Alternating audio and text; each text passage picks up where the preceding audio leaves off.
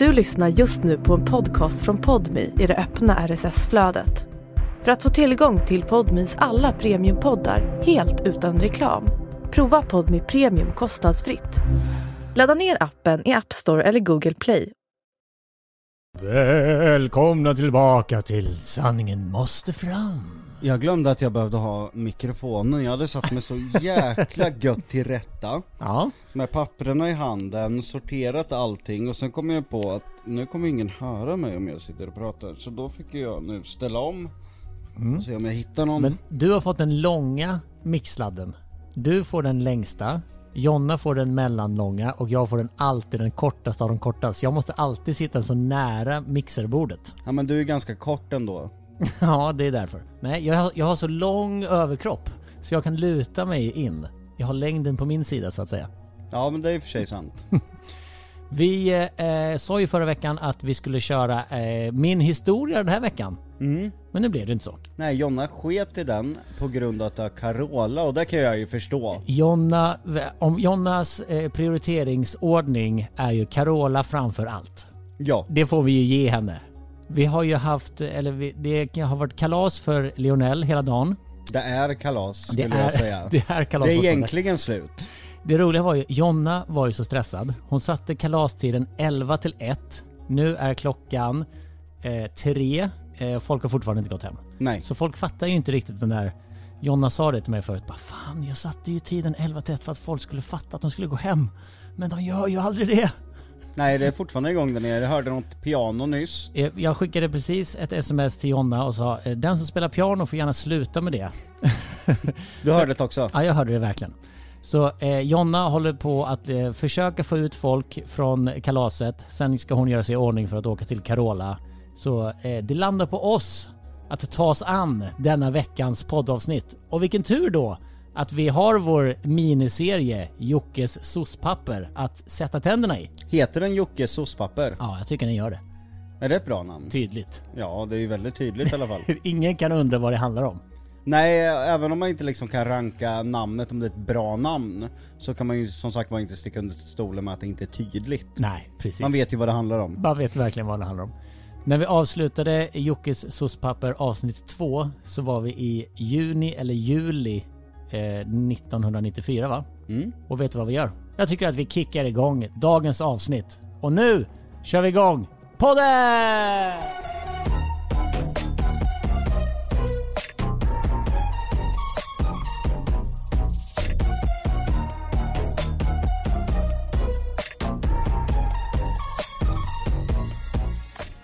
Okej, du sitter med papperna framför dig.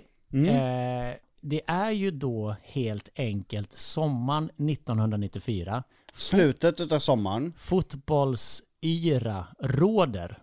Ja, fast det känner vi inte av här vid papperna. Precis. Det finns är, ingen Brolin, ingen Kenneth Andersson eller Martin Dahlin. det är så. Det, eh, jag minns ju den, jag är några år äldre än dig, jag minns ju den tiden som väldigt lycklig.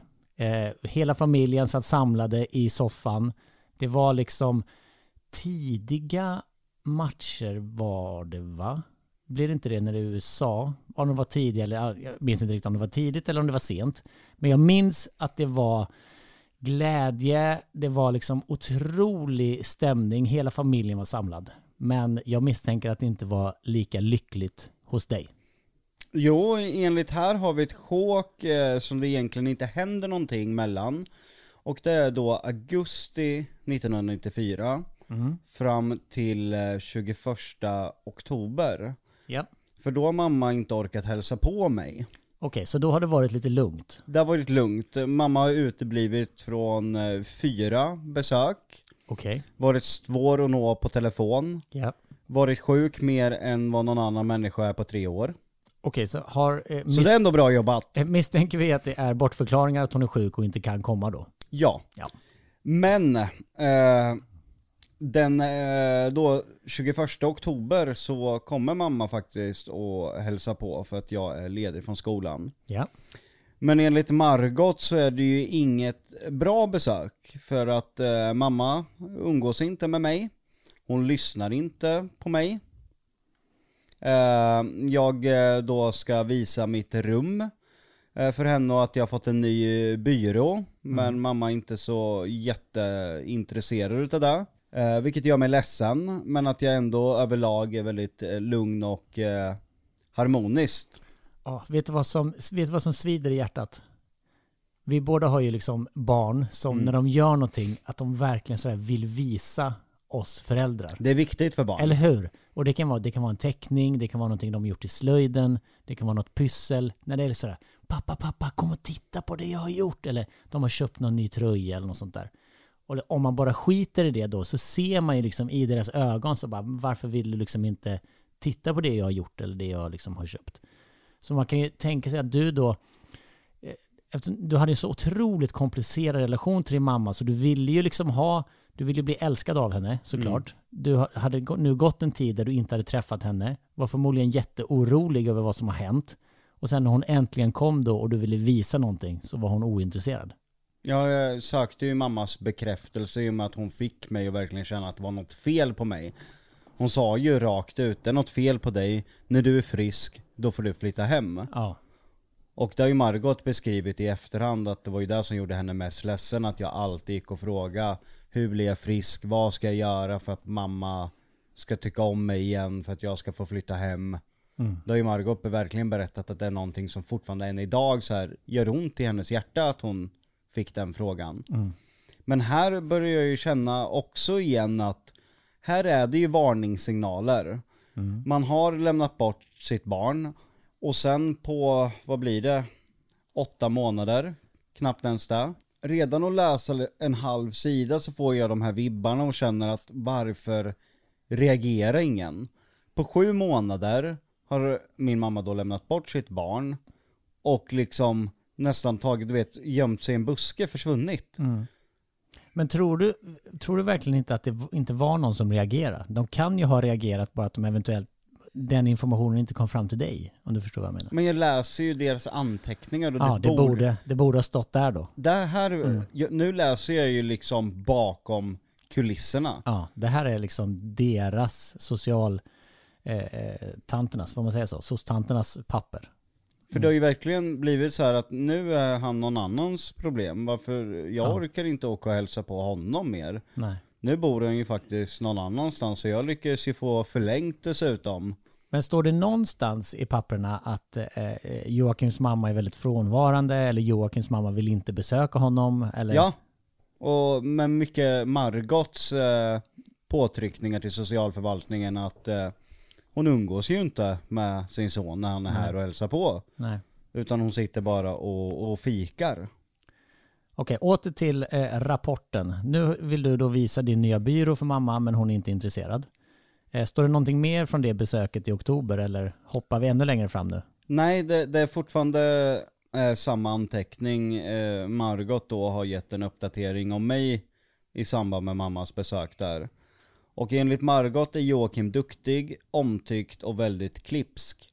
Han är dock väldigt slarvig och eh, tycks alltid vara på väg någonstans. Rastlös. Ja. Och det är väl idag vad, vad, vad en diagnos är. Precis, Margot hade väl inte orden för att kalla det ADHD då, förmodar jag? Eller? Eh, Fan. ADHD har ju inte jag, ADD och Ja, just det. Asperger. Men Ja. det är förmodligen Aspergern. Ja. Att man är lite i, i det blå där. Mm.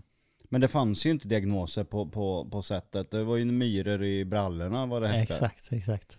Eh, jag har fortfarande väldigt svårt att sova. Mm. Eh, men jag går ändå och lägger mig ganska direkt. Eh, UT, vet du, vad fasen är UT? Är det socialförvaltningen då? Mm.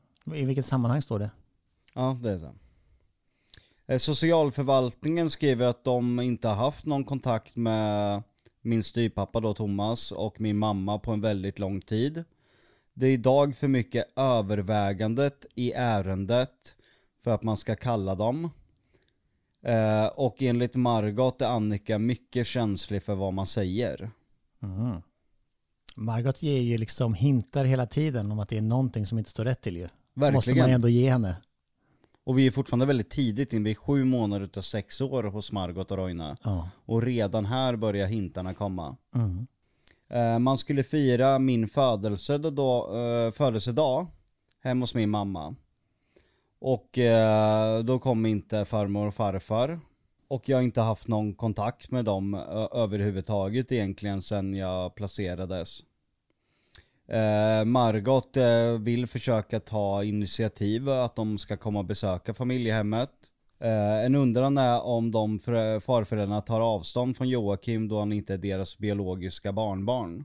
Mm. Och det har jag ju alltid känt, det här är inget nytt för mig. Nej, men det var ju då eh, plastpappa Thomas föräldrar. Ja, Ja, och så det blir dina plastfarmor och farfar. Men de har du egentligen inte haft någon kontakt med. nej men då, jag bodde ju ändå hos mamma och eh, min styvpappa. Mm. Eh, och jag hade i- vid den här tidpunkten ingen kontakt med min riktiga pappa. Nej.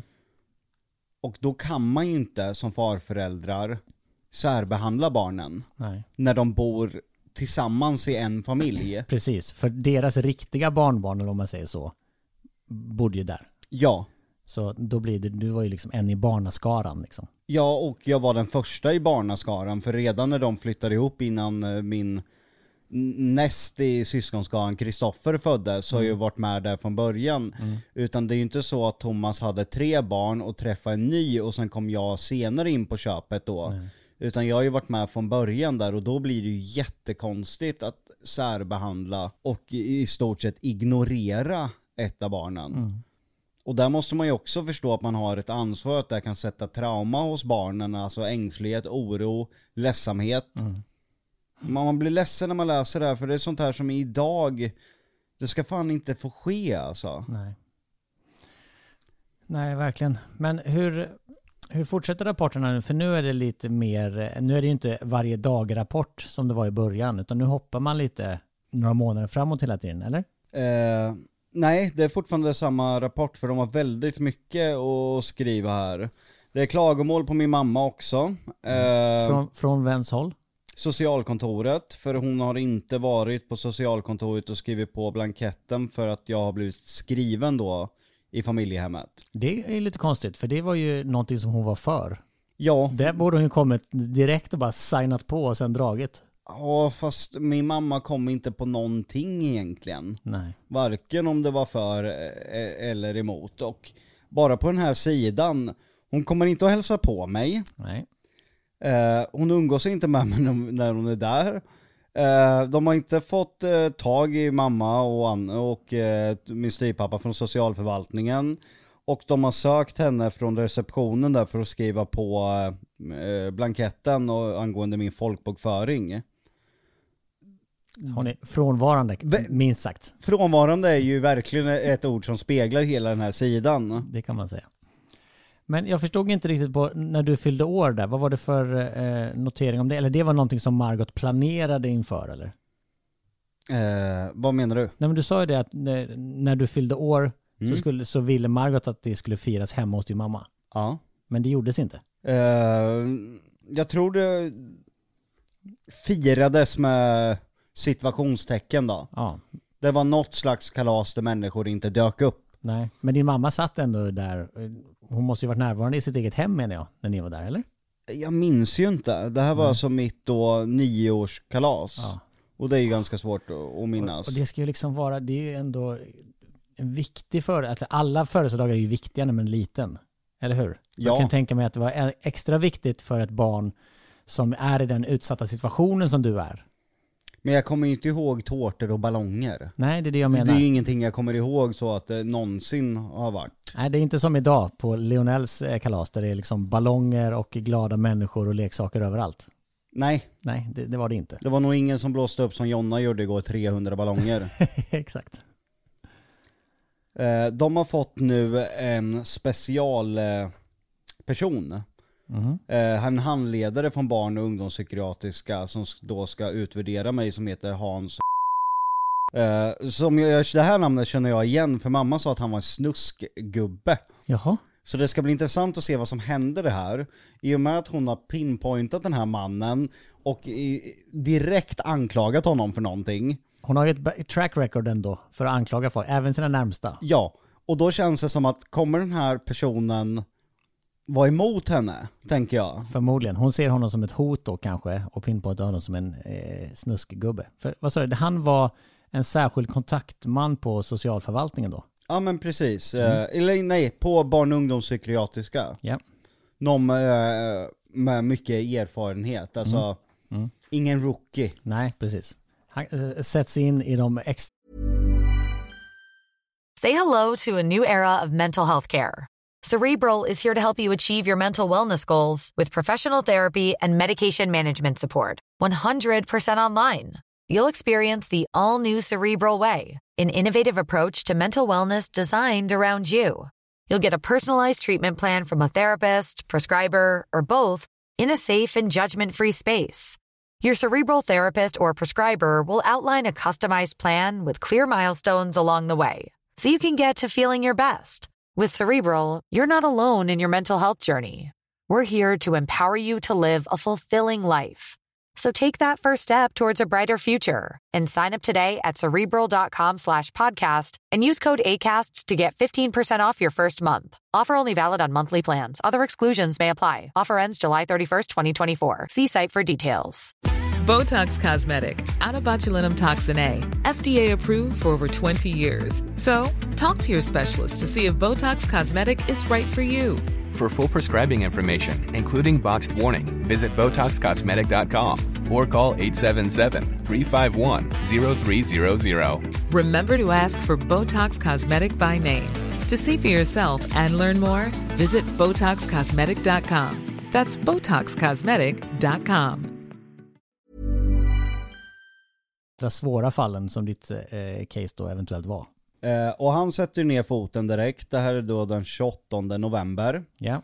Eh, han då kontaktar socialförvaltningen och sagt att nu ska alla inom mitt nätverk vara med på ett möte. Inga bortförklaringar, utan alla ska vara här. Det här, det här är en man i min smak känner jag. Ja. Någon som kommer in och pekar med hela handen och styr upp skit. Ja, han styr upp skiten Ja. och, och säger att den 6 december, då, då, kommer, då kommer föräldrarna bli kallade till BUP. De ska infinna sig.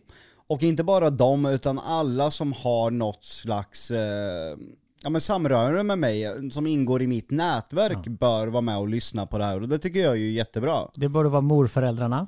Ja. Det borde vara Margot och Roine. Eller hur? Mm. Eh, och den 28 eh, november, då har socialförvaltningen samtal med Margot. Och då har min mamma och styvpappa besökt mig hos Margot och Roine då. Eh, det var Margot som tog initiativet och bjöd hem dem. Eh, då, de inte hade, då de inte hade kunnat komma och träffa Joakim på hans födelsedag. Okej. Så det, ja ja. Så den, okej nu börjar jag fatta. Den anteckningen som det stod om innan var ju då Margot som ville att ditt kalas skulle vara hemma hos din mamma. Ja, För förmodligen då. ja men Ah, då, då eh, blev det ju inte så. Så du träffade ju inte din mamma då, inte ens på din födelsedag. Eller fan, det är mörkt. Ja det är riktigt mörkt. Och eh, även mormor och morfar hade nyligen varit och hälsat på. Och jag hade lämnat en önskelista då till dem. Eh, till julen. Eh, mamma hade ringt till socialförvaltningen och tyckte det var konstigt att jag önskade mig kläder då, då är det som att, vem har uh, hjärntvättat min son? Nej men eller, eller menar hon sådär, ah, han, han, får han inte kläder på det där familjehemmet? Var, eller Nej, varför, varför, vadå, menar ni att jag ska köpa kläder till min son? Men Är det, är det så hon menar eller vadå? Jag vet inte, hon hade inkommit ett samtal där hon eh, då oro för att hon re- reagerar på att min önskelista inte såg ut som den brukade. Okej. Eh, och då hade ju socialförvaltningen blivit tvungen då eh, och ringa upp Margot och eh, kolla. Men Varför önskar Joakim sig kläder? Margot berättade då att hon brukar uppmuntra barnen i deras familj att önska sig nyttiga saker till jul och födelsedagar. Fan, det är få människor som är lika vettiga som Margot, måste man ändå säga. Ja, både och. Jag tycker ju barn faktiskt, när man fyller år eller jul, man kan Absolut. blanda ny- nytta med nöje. Det kan man verkligen göra. Men jag menar, ni köper ju också kläder till era barn när de fyller år. Bara Ja. att liksom så, här, in, så att man köper liksom tio stycken plastbilar. Nej, det gör eller man inte. liksom så här, en tröja som de, med, med någonting som de faktiskt uppskattar. Det, Det är det också man bra. blandar, Ja. blanda nytta med nöje. Det Exakt. tycker jag är helt perfekt. Ja. Sen är det inte så att man bara ska ge en nioåring mjuka paket med kläder. Det är inte så jävla roligt kanske. De ringer även samma dag här tillbaka till min mamma och dubbelkollar att hon kommer på BUP-tiden. Eh, mamma säger att hon har en eh, tid för undersökning på sjukhuset. Eh, då försöker hon Låt, smi- låt mig smita. gissa, det är en bortförklaring. Ja, men då Men- säger de till henne att hon får ändra detta. Oj, hårda lite. Skönt att de börjar bli lite hårda här. Och eh, säger till min mamma att det är bra om eh, mormor och morfar också är med, i och med att de ingår i nätverket. Men Ja. det är mamma tveksam till. Vilket också är jättekonstigt, varför ska mormor och morfar inte få vara med på det mötet? Ja. Och här har vi då träffen på BUP. Oh. Det är så här som i Game of Thrones, när, när man väl The- the- träffas sen. The Red Wedding kommer Ja. nu. The Red Wedding är. Vem kommer, bli, eh, Mm. vem, vem kommer bli avlivad just nu då? 6 december. Ja, okej. Träff på BUP i Mjölby. Deltagande där han Hans då. Mm. Och eh, Barbro Ja. från eh, BUP. Vi har Margot och Roine. Vi har mamma och styrpappan. Och socialförvaltningen. Okej, så Mormor och morfar var inte med. de fick inte komma helt enkelt? Nej. Där, där sa din mamma stopp. Hon går med på mycket, men mormor och morfar, där går gränsen. Där går gränsen. Och Barbro har ju då träffat mig under hösten för en bedömning. Och Barbro är den här eh, barnpsykologen som, vi, Precis. som verkar väldigt vettig. Ja, Ja. det har ju varit hon och sen Yvonne tror jag hon heter också, vi har Ja. pratat om tidigare. Och eh, träffen inleds då med en tillbakablick över min bakgrund. Eh, där frågeställningen är om jag blivit utsatt för något sexuellt övergrepp.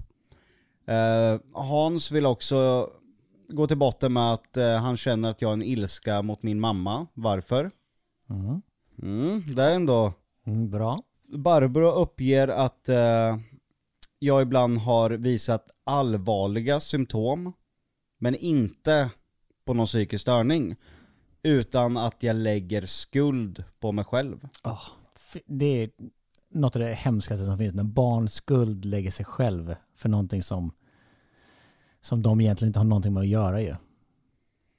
Han har en känsla av att ha blivit utslängd. Ja, det är inte så konstigt. Han längtar efter sin mamma och sina syskon. Mm, inte så konstigt. Någonting misstänker Barbro har blivit Joakim övermäktigt. Mm. Ja, det är ju... Och det har ju vi pinpointat till att eh, din mamma hotar med att ta livet av sig. Precis. Och det är ju, för ett barn är ju det övermäktigt något djävulskt såklart. De vet tyvärr inte vad det är i nuläget, utan eh, Joakim är svår att nå. Och man får lägga ett pussel tillsammans med Joakim för att få veta vad, sak, vad det är som har hänt. Mm. Ja, för du har ju stängt dig i det här läget. Du har ju slutit dig liksom. Eh, De anser att eh, den barnterapi jag behöver inte är för att utreda om det är något fel på mig, utan för att stärka mig själv. Det håller inte din mamma med om. Hon Nej. vill ju bara veta vad som är fel på dig.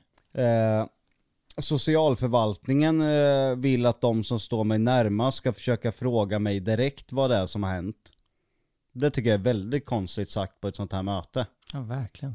Bara, men eh, kan inte du bara fråga honom direkt eh, Ja, precis. om det är någonting som Ska har vi, hänt? men lite sådär bara, äh, ska vi inte bara få ett slut på det här? Kan vi inte bara fråga honom? Som att det är liksom eh, den enkla lösningen. Och när det gäller det fortsatta arbetet kring eh, Joakim, alltså mig, så måste morföräldrarna vara med. Mm. Men eh, mamma är fortfarande tveksam. Står det? Ja, när de tar upp det. De, de kommer fram till slut att eh, de måste ta ett ytterligare samtal med personalen på fritids över ett misstänkt övergrepp. Nej, så det har vi cirklat tillbaka till nu. För det Ja. var ju utrett och klart inför det här, det här andra mötet som var samma dag som de hade möte med dina morföräldrar ju. Det är ju verkligen som en film, skurken sitter i rummet som Ja. vet om varför jag har Kaiser Söze Ja. sitter där. ja, varför jag har ett trauma, varför jag är skadad Ja. Och inte säger någonting utan bara låter att man en gång till ska Ja. kontakta fritids för ett övergrepp som inte har hänt där. Ja. Och eh, denna gång då ska fritids bli kallad till socialkontoret. Och det är ju ganska hårt. Men jag tycker synd om de här fritidspedagogerna som hela tiden, de blir ju liksom misstänkliggjorda hela tiden. Ja det är ganska hårt också att bli kallad. För det första var det ju telefonsamtal. Ja men sen var det ju möte där väl? Nej, ja, på fritids ja. Ja, precis. Först ett telefonsamtal Ja, sen möte på fritids. med, och två, nu, med två stycken från Ja. fritids. Men nu blir ju de kallade, för det känns mer som ett upp, mer öppet samtal om socialen kommer till fritids. eller hur? Blir, blir fritids kallade Ja. till socialkontoret så känns det som ett, en hårdare approach. det, det känns som att bli kallad till polisen på något sätt. Och eh, Barbro vill att jag ska ha en egen kontakt med henne, alltså då utan mamma. Mm. Eh, socialförvaltningen har den 9 eh, december, tre dagar senare, ett samtal med Hans, eh, samordnaren då. Som överenskommer, Hans ska kontakta min mamma under nästa vecka. Och kommer tala med henne om ett gemensamt möte med, med hennes föräldrar. Mm. Och det här mötet kommer vara den 9 januari klockan 13.00. Ett nytt Red Wedding kommer alltså Ah, äga rum längre fram. Verkligen. Men här kom ju din mamma undan jävligt smidigt ju. Det var ju ingen som egentligen ifrågasatte henne i det rummet. Utan alla gick ju på hennes narrativ att eh, skulden till Jockes beteende ligger någon annanstans. Ja. Och titta på fritids. Eller titta på liksom där. Eller hur? Men, men kan det inte vara så att eh, mina symptom stämmer överens för när man har blivit sexuellt eh, förgripen? Man skuldbelägger väl sig själv väldigt Ja. starkt? Skuldbelägger sig, sluter sig säkert, liksom beter sig eh, liksom märkligt eller vad man säger. Och eh, Hela det har säkert eh, att- utbrott och, och allt sånt där. Och prata genom en eh, gosedjur som Ja. jag gjorde, Ja. gömma sig under en byrå, ta skydd. Ja. Allt det där ingår egentligen för hur ett barn kan bete sig vid faktiskt upprepade sexuella Mm. förgripanden. Men är vi, kan vi vara säkra på att du inte utsattes för sexuella övergrepp då? Jag har inget eh, minne av det. Nej men jag menar det kan ju vara ett sånt stort trauma så att du har blockat det. Jag, jag, min, jag minns ju mina känslor, var de kommer ifrån. Och jag minns ju den här sekvensen och garaget hemma. Och att mamma liksom hetsar mig med ett rep i handen. Det kommer jag ihåg. Att hon ska hänga sig menar du? Ja, och jag kommer ihåg när de förmådde mig att stoppa fingret i, i, i, i en lampa som inte hade en glödlampa som jag fick en stöt.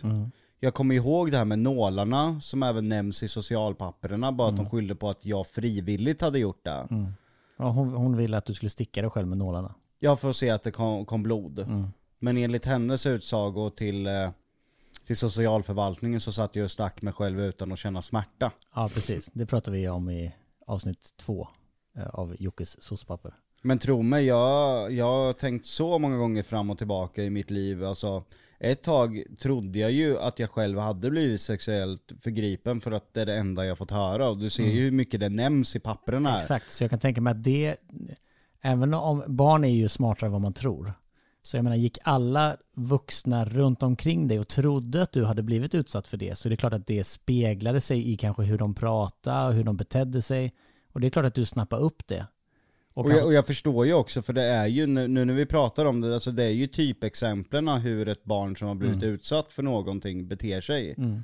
bara, Men, men jag har inte de minnesbilderna. Jag har inte det. nej. Jag vet inte om man kan bl- bli så alltså, utsatt att man helt förtränger det. Men jag tänker, vem skulle ha gjort det? Ja, För det finns inte de personerna på fritids. nej, precis. Och under... Och för då hade någon annan, någon annan hade slagit larm under alla dessa år.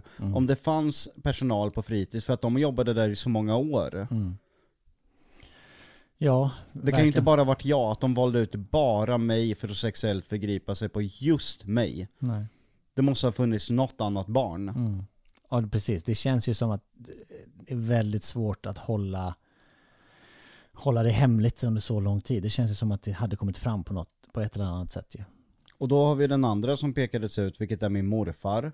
Och där har jag så jättetydliga minnesbilder att han inte var kramig.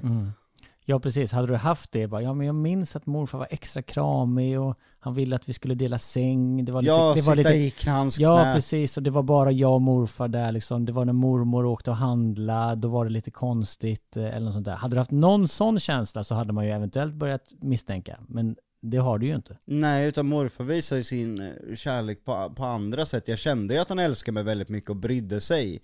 Men han, han var inte kramgubben liksom. Nej. Nej. Och han behövde nästan väga upp, du vet när han har varit lite snäll och gullig. Men Med liksom att- en- Ja men såhär, shåpa det inte. Nej. Shåpa var ett ord han använde jätteofta. Exakt. Och det är att man inte ska larva runt liksom. Nej, men han var den gamla skolan. Han tänkte så här, han skulle, han skulle ju aldrig klä en grabb i klänning. För Nej, var rädd för att han skulle bli homosexuell. Den, den gamla skolan. Ja men det kunde vara, man har sagt något snällt till mig, men var lite rakare i ryggen. Ja, Men exakt. typ på det sättet, Ja. eller om vi satt vid matbordet och, han berömde för någonting. Men bordsskicket lite bättre. Ja. Var lite rak. Det kan vi i och för sig förstå eftersom du inte hade något bordsskick vid, Ja. det, här, vid det här läget. Men nu är vi ju runt eh, min första jul här hos Margot och Roine. Vi är i mitten utav december. ja, kommer du ihåg att eh, den ursprungliga idén var att du skulle vara där högst två veckor. Mm. Nu har du varit där i eh, då tio månader. Tio månader. Mm. Och eh, här bestäms det att eh, jag ska vara hos eh, min styvpappa då och mamma på julafton och juldagen. Här får jag lite ångest när jag läser, för ju- just jul, det vet du vilken ångest jag har. Mm, Ja, jag vet. Det har varit, eh, under hela vår vänskapstid så har ju just julen varit någonting. Det är fruktansvärt, för att Ja. jag, jag vet att det kommer stå i pappren att morsan har ringt och klagat att jag inte skött mig. Mm. Jag vet att det kommer stå här längre ner. Och jag minns ju att du har berättat att eh, alla andra fick, fick liksom julklappar, men inte du. Jo men här fick jag ju ändå julklappar, men jag minns ju till exempel när jag fick någonting eh, som inte ens var 5% i värde av de andra. Ja. Att Och jag, och jag vet hur de körde med, med fulspel på det, till exempel, ja men Krille fick en ny dator för 20 000. Mm. Nej men det är våran dator, han har den bara i sitt rum. Mm. Jo fast det är ju bara han som använder den, det står i hans rum. Mm. För ett barn är ju det. Jag- hade ju aldrig kunnat särbehandla mina barn menar jag. Och den ena får en dator och den andra får ett ritblock för 20 spänn. Och sen bara, nej men det är ju, det går ju inte. Nej. Och det var ju även så, alla hade varsin dator, men det var ju familjens datorer. Så de fick ju ytterligare en present, och då var det så här att man gömmer gåvor i hittepå att det skulle vara familjens, eller om det kom en ny tv till rummet, ja men det är familjens, det är bara han som har den i rummet. Jo men den har ju stått där i fem år, så jag antar att det är min brors tv. Ja. Okej, men åter till julen eh, 94 då. Eh, ja, eh, då ska jag vara där julafton och juldagen. Och på juldagen så ska man besöka farföräldrarna och morföräldrarna. Och på annandagen ska jag komma tillbaka till Margot och Roine. Har du något minne av det här? Att du efter så lång tid Ja. ändå hos Margot och Roine liksom kommer hem nu och ändå ska sova. För det blir väl nästan första gången du ska sova hemma hos din mamma nu igen då. Ja, jag har för mig att jag inte kände mig välkommen och, och mådde dåligt. Och sen att mamma ringde och klagade på mig. Det, det är de minnesbilderna jag har, så får vi se om det, om det stämmer. Mm. Här har jag också den 14 december börjat fråga Margot om min eh, biologiska pappa. Och jag har frågat då om han är blond. Mhm. Du har så, så pass vaga minnen så du minns inte ens hur han ser ut här. Eh, ja, jag har bara sett någon, något kort på honom. Vid det här tillfället. Ja. Mm. Han försvann ju när, i, vad kan varit? Knappa året, ett och ett halvt, två, Mm. vet inte exakt. Men det var ändå tydligt att Thomas då, din styvpappa, inte var din pappa. Det var liksom, det var någonting som blev sagt i hushållet. Eh, ja, För jag menar, folk som ändå, jag menar, folk som lever eh, tillsammans med eh, eh, då en styvpappa, man kanske liksom, det, det naturliga hade ju varit att du kanske hade kallat honom pappa. ja. Men det var, var det din mamma som markerade eller var det han som markerade eller var det du som inte ville kalla honom pappa eller minns du? Det var inte jag i alla fall, men jag vet att jag aldrig har känt mig som hans son. Och jag har absolut aldrig känt mig som barnbarn till eh, de andra syskonens farmor och farfar. Nej. Jag har känt mig utanför. Mm. Och det, de känslorna minns jag, trots att jag var så pass liten. Jag kände det jättestarkt. Mm. Men den här gången står det faktiskt att eh, jag blev sjuk eh, under julen och kräktes. Mhm. Och att jag har varit ledsen överlag. Eh, min styvpappa har försökt prata med mig. Jag hade varit ledsen när jag kom tillbaka till Margot och Roine. Så det var ingen rolig jul. Nej. Magsjuka. Ja, tror du att det kan, ha varit liksom nå- något eh, psykosomatiskt, alltså någonting eh, eh, psykiskt som liksom har gjort att du fått en fysisk reaktion? Ja det skulle kunna vara. Ja men det kan ju vara liksom den pressen och stressen att okej nu ska jag hem till mamma, eh, nu ska jag liksom så här, det är julen, det, jag vet att det inte är en bra högtid. Det kommer liksom vara jobbigt och så blir, mår man så pass illa som man faktiskt kräks och så alla bara ah, han har magsjuka. Ja för jag blev ju tillbakakörd då. Och du fick, de, körde, de körde hem det till Margot och Roine. Ja. så vilket datum kom du hem till dem igen då? Står det? Eh, nej. Men, och sen står det vidare eh, att de har legat, legat på min mamma om den här träffen den, eh, i början av... Ja, den Eh, sjätte.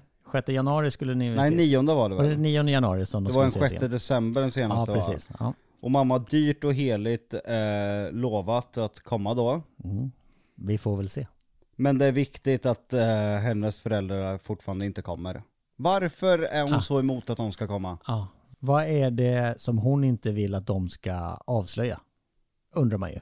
Ja, för känner man alltså mormor och morfar rätt som jag kände dem så de Trots att de visste om mammas missbruk och misskötsel så hade inte de tjallat till socialförvaltningen. Nej. Utan de hade tagit det internt som familjen. Mm. Att så här, nu skärper du till dig Annika. Joakim ska bo hemma, Mm. nu får du styra upp ditt liv. Men jag tror inte de hade suttit på socialförvaltningen och lämnat ut sin dotter. Jag tror inte det. Nej. För det var känsligt. De är från den generationen, mormor gillade inte när man pratade på stan om saker. Det var Nej. genant. Ja, precis. Man ska inte blotta familjens, liksom, familjehemligheterna till någon annan. Nej, så jag, jag, men hon var väl säkert rädd ifall att de skulle göra. Mm. Okej, så det, julen var ett misslyckande. Och du blev hemkörd till Margot och Roine igen då med magsju, eh, eh, eventuell magsjuka i alla fall. När är nästa eh, notering då? Vilket datum? Eh, de har det här samtalet på socialkontoret den 9 Ja. januari. Och vilka är närvarande då? Min mamma var där, min styrpappa var inte där. Och eh, morföräldrarna eh, var inte där för att eh, min mamma hade sagt att de inte fick komma. Ja, men det, för nu har ju socialförvaltningen och den här nya samordnaren Hans bett henne flera gånger att morföräldrarna måste vara med. Här, här måste de ju ha undrat varför. Ja, jag tänker det också. Och Hans vill träffa eh, Margot och Roine en gång i månaden. Mm. Och min mamma vill vara med på de träffarna då. Redan här bör man känna väldigt mycket att hon styr och ställer. Hon vill inte att någon ska prata om hon inte är närvarande och kan höra. Hon verkar vara orolig för vad som sägs överallt. V- Paranoid. Ja. Och det kunde ju hon här, för att det var ju solplacering, alltså en frivillig familjehemsplacering. Hade det varit LVU, då hade det varit socialförvaltningen som hade varit min mamma om man säger så. Då är det de som bestämmer. Mm. Eh, den elfte så är det ett besök då på Dalsgårdens fritidshem. Det vart där ändå, verkar det som. Okej, så, okej, så nu, ska, nu åker socialförvaltningen för, att- för att nysta upp den här då eh, påstådda, Igen. ja, igen, eh, påstådda eh, eventuella, eh, vad vad heter det? Jag tappade ordet.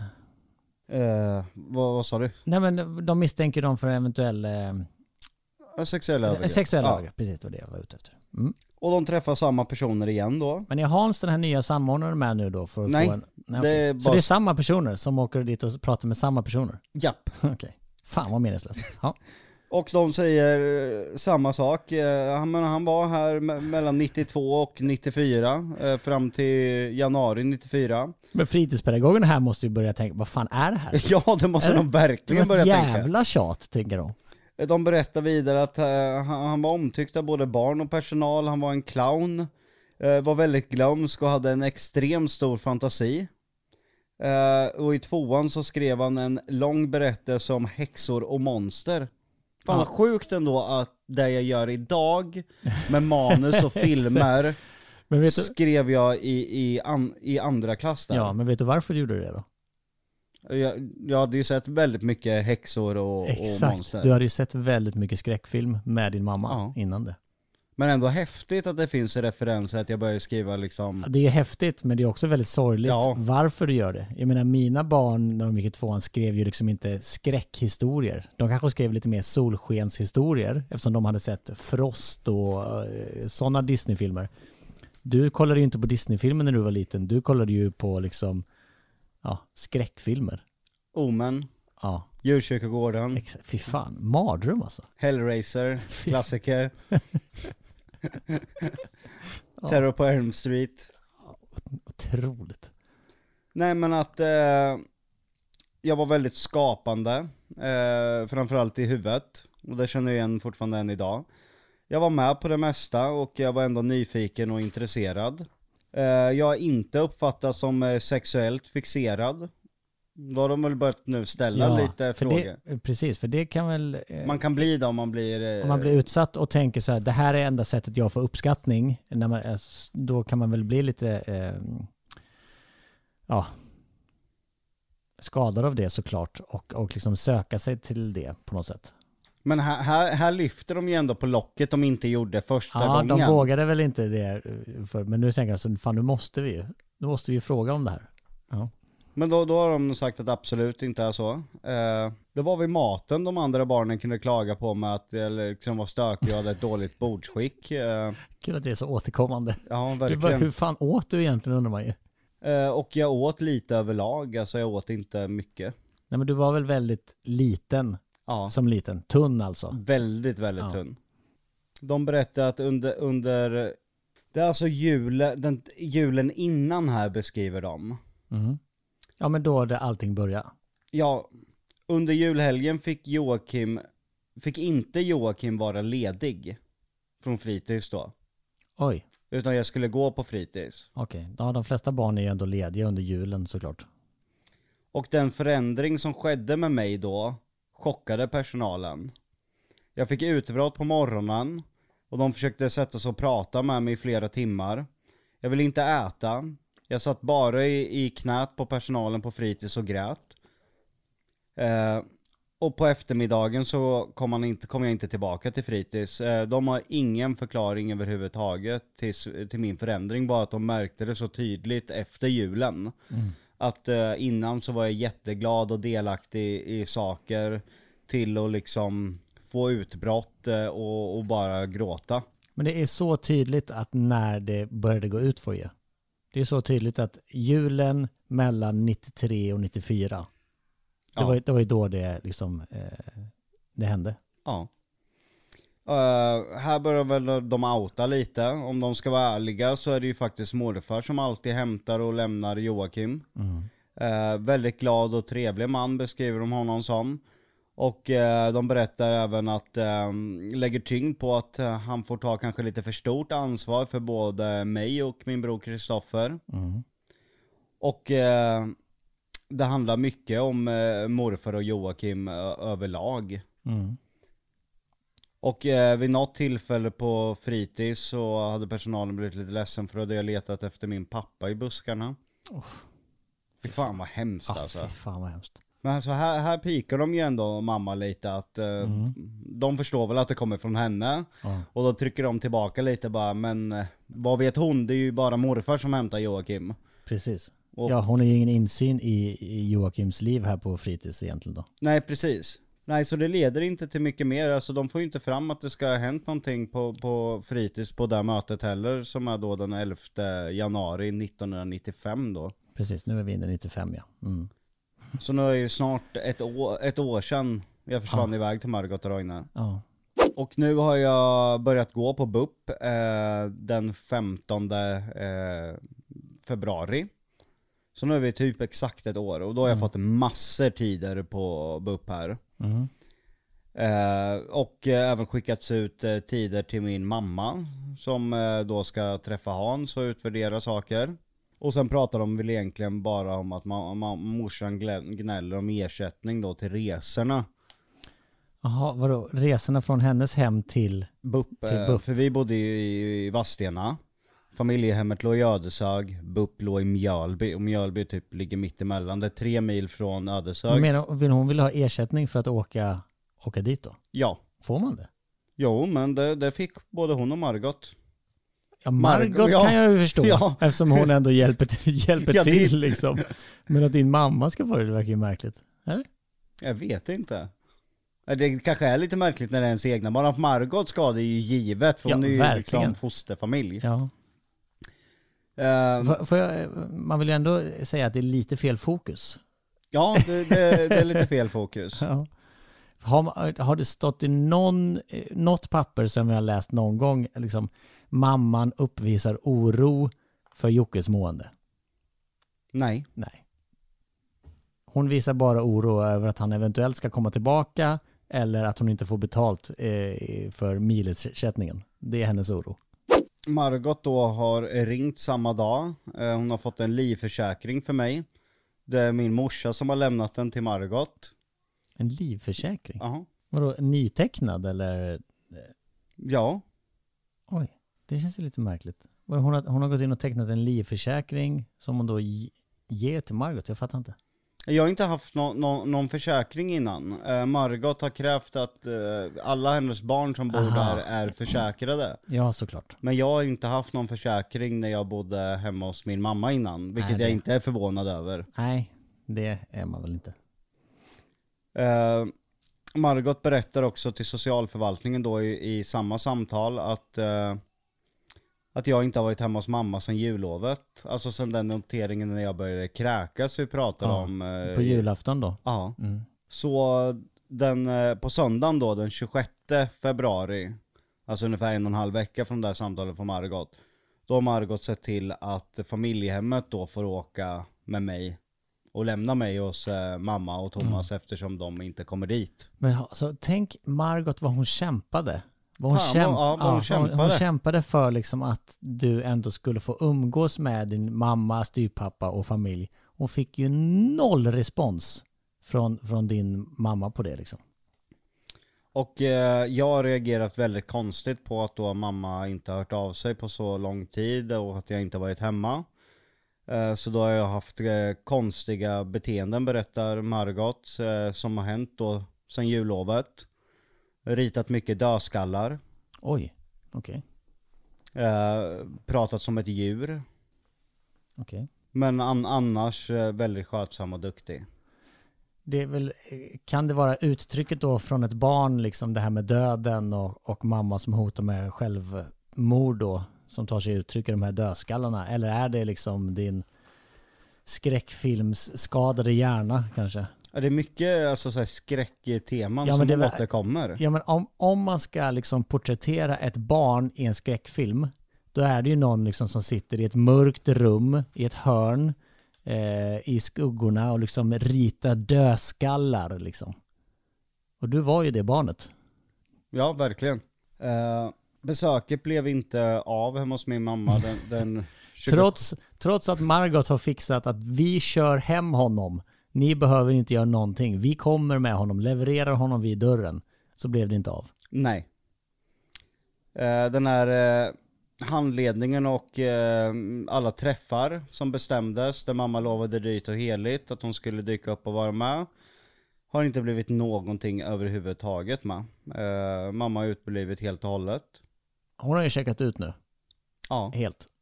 Och gått vidare. På något sätt ju. Och skriver socialförvaltningen i papperna liksom att det är något märkligt med det? Eller de bara konstaterar det, men inte, det, är liksom, det är bara det. Jo, de ska ha ett hembesök hos min mamma den 28 mars. Okej, vi, alltså, nu är det ju månad för månad liksom. Ja, nu är det snabbt hoppat Ja, här. nu är- går det verkligen snabbt. Och tänk liksom, tänk hur lång tid det här är för ett barn. Eller hur? Tänk hur lång tid det här är för ett barn. Att, att månad efter månad liksom inte veta om man får komma hem till sin familj eller inte. Jag hade till slut då, den eh, 13 mars, varit hemma hos mamma en liten stund. Mm. Men det slutade med att mamma tyckte jag var jobbig, så då hade morfar hämtat mig. Eh, och på kvällen hade Margot eh, berättat att jag hade varit väldigt konstig, eh, bebisliknande beteende när jag hade kommit tillbaka till Margot och Roine. Du hade gått tillbaka i ålder då liksom. Ja, Vad heter det? Regrederat. precis. Okej, så du eh, fick äntligen då komma hem. Eh, din mamma tyckte att du var jobbig. Ringde morfar då Ja. direkt. Han, eh, alltså, Mamma beskrev om, om jag ska vara ordagrann så hade jag rivit runt i hennes skåp. Och försöker testa henne, tyckte min mamma då. Men det är barn. Också hennes skåp. Ja. menar, det är ju ditt, alltså förstår du? Det är ditt, jag skulle inte säga, om mina barn går liksom och, och liksom rotar i skåpen hemma, så är ju inte det liksom mina skåp. Förstår du? Det är ju liksom, Hon, hon ser ju verkligen inte att det är ditt hem längre. Kommer du, tänk dig det då när din morfar liksom kör dig. Jag, jag, jag ser framför mig hur han sitter och kör, du kanske sitter i baksätet eller, eller liksom i framsätet bredvid honom. Att liksom som vuxen då försökt, har du något minne av att han liksom försökte släta över det eller försökte liksom förklara bara, ja men du vet ju hur mamma kan vara eller något sånt. Har du något mycket, minne ja, av det? mycket skämt. Ja. Men du kan tänka dig själv, om du Ja. skulle vara liksom då morfar nu, Jag fick dra i hans finger, det gör jag på mig. Den har jag ju fått från min morfar. Jag gör ju mycket den på mina barn, att de ska dra Ja. i mitt finger så fiser jag. ja, det gjorde han mycket. Jättemycket. Men Ja. bara när vi var själva, för gjorde han det framför mormor så vart hon helt galen. då, fick, då, då fick han gå in i sovrummet och lägga sig och läsa tidningen. Och skämmas lite. Ja, skämmas. Men, vilket- liksom, minns du det liksom, när ni satt i liksom, bilen tillsammans då? Liksom, och, för, Mycket sport pratar vi om också. Mo- Ja. Morfar var extremt duktig på fotboll. Alltså Mm. jätte, jätte, jätteduktig. Han har både varit eh, tränare inom fotboll och spelat i stort sett hela sitt liv eh, själv. Mm. Så han fick mig väldigt intresserad av fotboll överlag och sport överlag. Eh, en gång i tiden så har jag faktiskt hejat till och med på HV71. oj. Om man går jätte, jättelångt tillbaka i tiden. Nu idag, sen, så länge jag kan minnas i alla fall, så är jag ju liksom inbiten LHC-fan. Men det fanns en period där för morfar hejade på HV71 och de kommer ju från Jönköping. Eh, men det var mycket sport överlag vi pratade om, mycket skämt. Ja, men, precis, jag kan tänka mig att han, om han var verkligen av den gamla skolan så var ju inte han ändå, han pratade liksom inte känslor då. Nej, Så här, hur mår du? Nej. Har ju inte han frågat en enda gång förmodligen. nej, utan mer vill ha en glass. Ja, alltså försöka precis. muntra upp mig. Ja. Och eh, nu är det ju som du säger, det går ju snabbt framåt här. Den 4 april 1995, nu är vi alltså ett år och två månader in i min placering. Då är det ett stort hembesök i, i familjehemmet Ja. eh, från socialförvaltningen. Eh, där de träffar Margot. Eh, de berättar att eh, Roine, från att jobba eh, heltid, är sjukskriven eh, då han har fått tinnitus i öronen. Och det har varit en mycket eh, jobbig och tuff period för Roine. Och det, det här kommer jag ihåg jätteväl. Fasen vad han led av det där. Mhm. Han var tvungen att ligga i ett tyst, tyst rum då. Eller? Ja men alltså, han hade jättekraftig öronsus, alltså, näst, alltså han visste knappt vart han skulle ta vägen. Jag vet hur han bara kunde Åh, gå runt huset. Jobbade han på någon industri eller något sånt där så hade han, Han var inte... diskjockey och på den tiden så... Diskjockey? Ja, Va?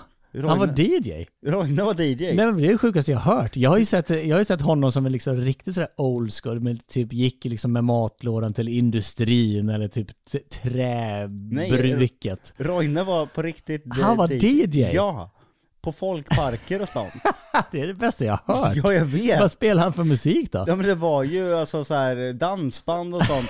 Men de hade ju inte så här, idag har man ju en decibelmätare hur högt man får spela. Ja. Det hade man ju inte Det då. var inte så att Roine hade öronproppar. Nej. Det var bögigt på den tiden kan jag tänka mig. Och efter discjockey, vid det här tillfället, då jobbar han ju med missbrukare. Ja. Eh, och, och tar hand om deras sysselsättning och sånt, så han jobbar ju med människor med, med, med problematik. Mm. Men innan dess på riktigt, han var discjockey. Okej. Eh, Ma- DJ Roine alltså. DJ Roine. Nej men Ma- Margot har ju då kallat dit eh, so- socialförvaltningen eh, för att hon är orolig eh, för att när jag träffar mamma då börjar jag ha bebisspråk. Mm. Eh, och Margot har eh, framfört att hon tycker att eh, min mamma och styvpappa ska vara med betydligt mer ofta än vad de är och mer involverade. Mm. Men att de är mycket nöjda med Hans som de har fått och att han verkligen driver saker framåt tycker de. Och att de även har önskat Hans för deras andra placerade barn om det behövs. Mhm. Han, var, han var en riktig stjärna. Ja. Mm. Eh, I skolan så berättar Margot att jag är väldigt mycket ljudläten för mig. Jag ska alltid vara först, eh, men jag är mycket intelligent. Jag är omtyckt utav kompisarna. Eh, jag har varit på disco en gång som Roine skjutsade mig till. Minns du den här interaktionen med andra barn i, i samma ålder? Alltså levde, känner du att du levde på som vanligt här? Ja men det tycker jag ändå, det kommer jag ihåg. Ja, att du hade ändå en liksom vanlig barndom? Jo men det tycker jag ändå. Mm. De pratar även med, med mig med det här, vid det här besöket. Och då säger jag att jag vill vara kvar i familjehemmet över årskurs fyra också.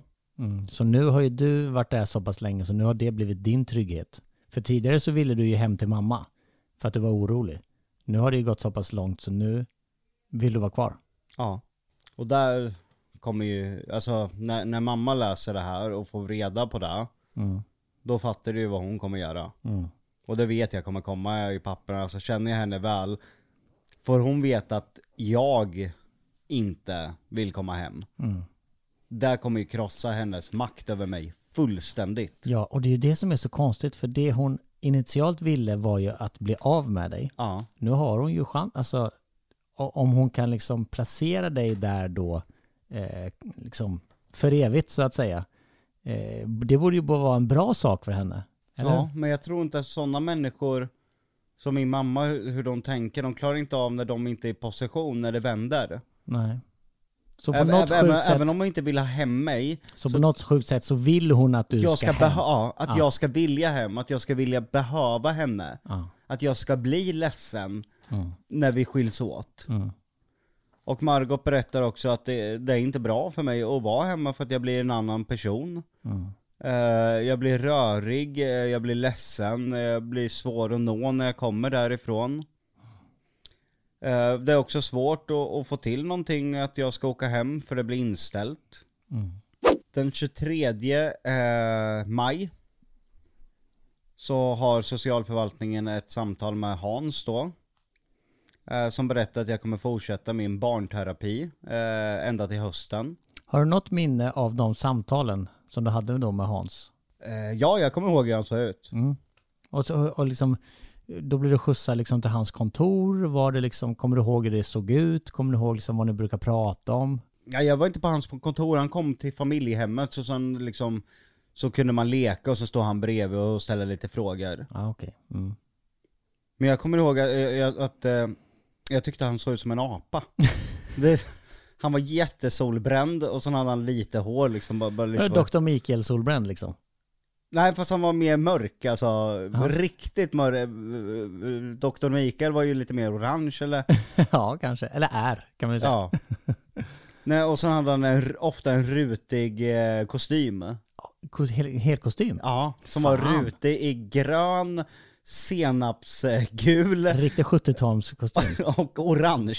Fy fan, Det var det så- är det bästa jag har Du vet hört. såhär jättesmå orangea sömmar. Ja, ja. Och sen ett lite tjockare lager med gul innanför, som var senapsgul. Mm. Och sen någon så här army cargo grön som var i med små vita prickar typ. Jag kommer ihåg den så väl, för att han, så, han såg ut som en riktig lirare om man säger. Och han hade alltid den, nästan alltid varje besök. Ja, det var hans jobbkostym Ja. liksom. Mm. Fan, det- jag, gillar Hans. jag gillar Hans.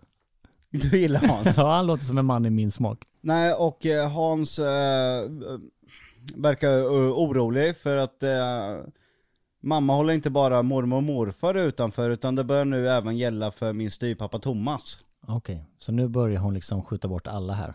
Ja. Men han berättar att min egen kontakt med BUP fungerar väldigt bra i alla fall. Mm. Ja, det var så långt vi kom idag. Det var så långt vi kom idag. Nu är vi alltså inne i maj 95. Nu, Ja. nu går det snabbt framåt. Nu har du varit där i ett år och några månader.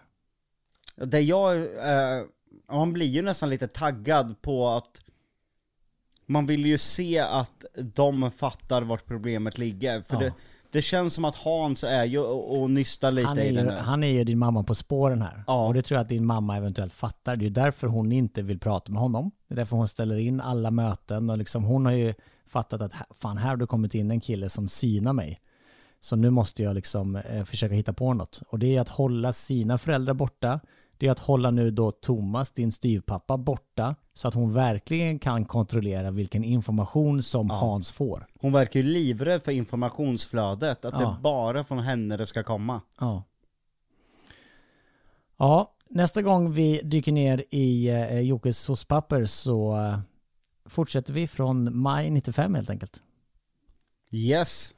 Bra. Ses. Toppen. Vi, eh, men eh, slutgiltig fråga då, hur känns det nu när du liksom läser det här? Man blir ju, man blir väldigt ledsen, man förstår ju alltså Jag förstår ju mer varför jag mått som jag har gjort om du förstår. Alltså man förstår ju verkligen vilka spår det här har satt. Det, det gör man ju verkligen när man läser det. Man förstår ju att det inte finns ett barn som hade fungerat som en människa om man är med om det här Nej. Och blir behandlad på det sättet Jag tycker också att det blir, det blir liksom så jäkla hjärtskärande och hemskt om man liksom blundar och så ser man den här eh, lilla taniga pojken i- liksom i bilen. Din morfar har hämtat dig från ett misslyckat besök hos din mamma. Och så den här liksom vuxna mannen då som inte riktigt vet vad han ska säga. Han skämtar bort det med lite pruttar och lite bjuder på glass. Och så liksom kör hem dig till Margot och Roine för att det återigen inte funkade liksom. Och anledningen var att jag hade rivit i skåp. Ja, Och då behövde jag bli hämtad. Ja, Hon kunde inte ens köra mig själv till Margot och Roine. Nej, Utan jag var tvungen att bli hämtad. Ja. Ja, För att jag har varit och rivit i några skåp ja, ja, men det, det blir så... jag, jag är ju bara ett problem för henne Ja Var- men det blir så tydligt att liksom, jag vill inte ens liksom, sitta i samma bil som honom och köra hem honom. Eller köra honom till Margot och Roine. Bara, Någon annan får göra det. Jag ringer morfar. För det, det spelar ju ingen roll vad jag gör Jag är ju bara ett problem för min mamma Ja, Jag ska ju inte existera nej, Det är ju där hon vill, att jag ska vara tyst, jag ska inte synas och inte höras nej. För det är jag vad ett barn är, att jag låter eller leker Då har jag varit jobbig och behöver Ja, hämtas exakt. Så det finns ju inte något, någon chans för mig att få ett lyckat besök hemma Nej hos men min du, mamma. du kan ju inte göra rätt. Nej. Liksom, det är ju... Och jag ser ju här vad vi ska läsa eh, näs, i nästa avsnitt. Mm, ge oss en teaser. Ja, då har jag ju varit hemma under pingsthelgen. Mm. Och då rev jag ju runt och det fungerar ju inte alls bra. Nej. Återigen ett misslyckat Och besök. vad är rev runt? Ja, jag är nio år. Exakt. Har jag rivit fram grejer? Alltså jag, det är ett barn det handlar om. Ja. Det, det finns ju inte liksom specificerat vad det är jag gjort. Jag rev runt. Ja. ja, det ska vi läsa mer om i nästa avsnitt av Jockes eh, såspapper. Tusen tack för att ni har lyssnat eh, den här veckan. Vi hörs igen nästa vecka. Hej då!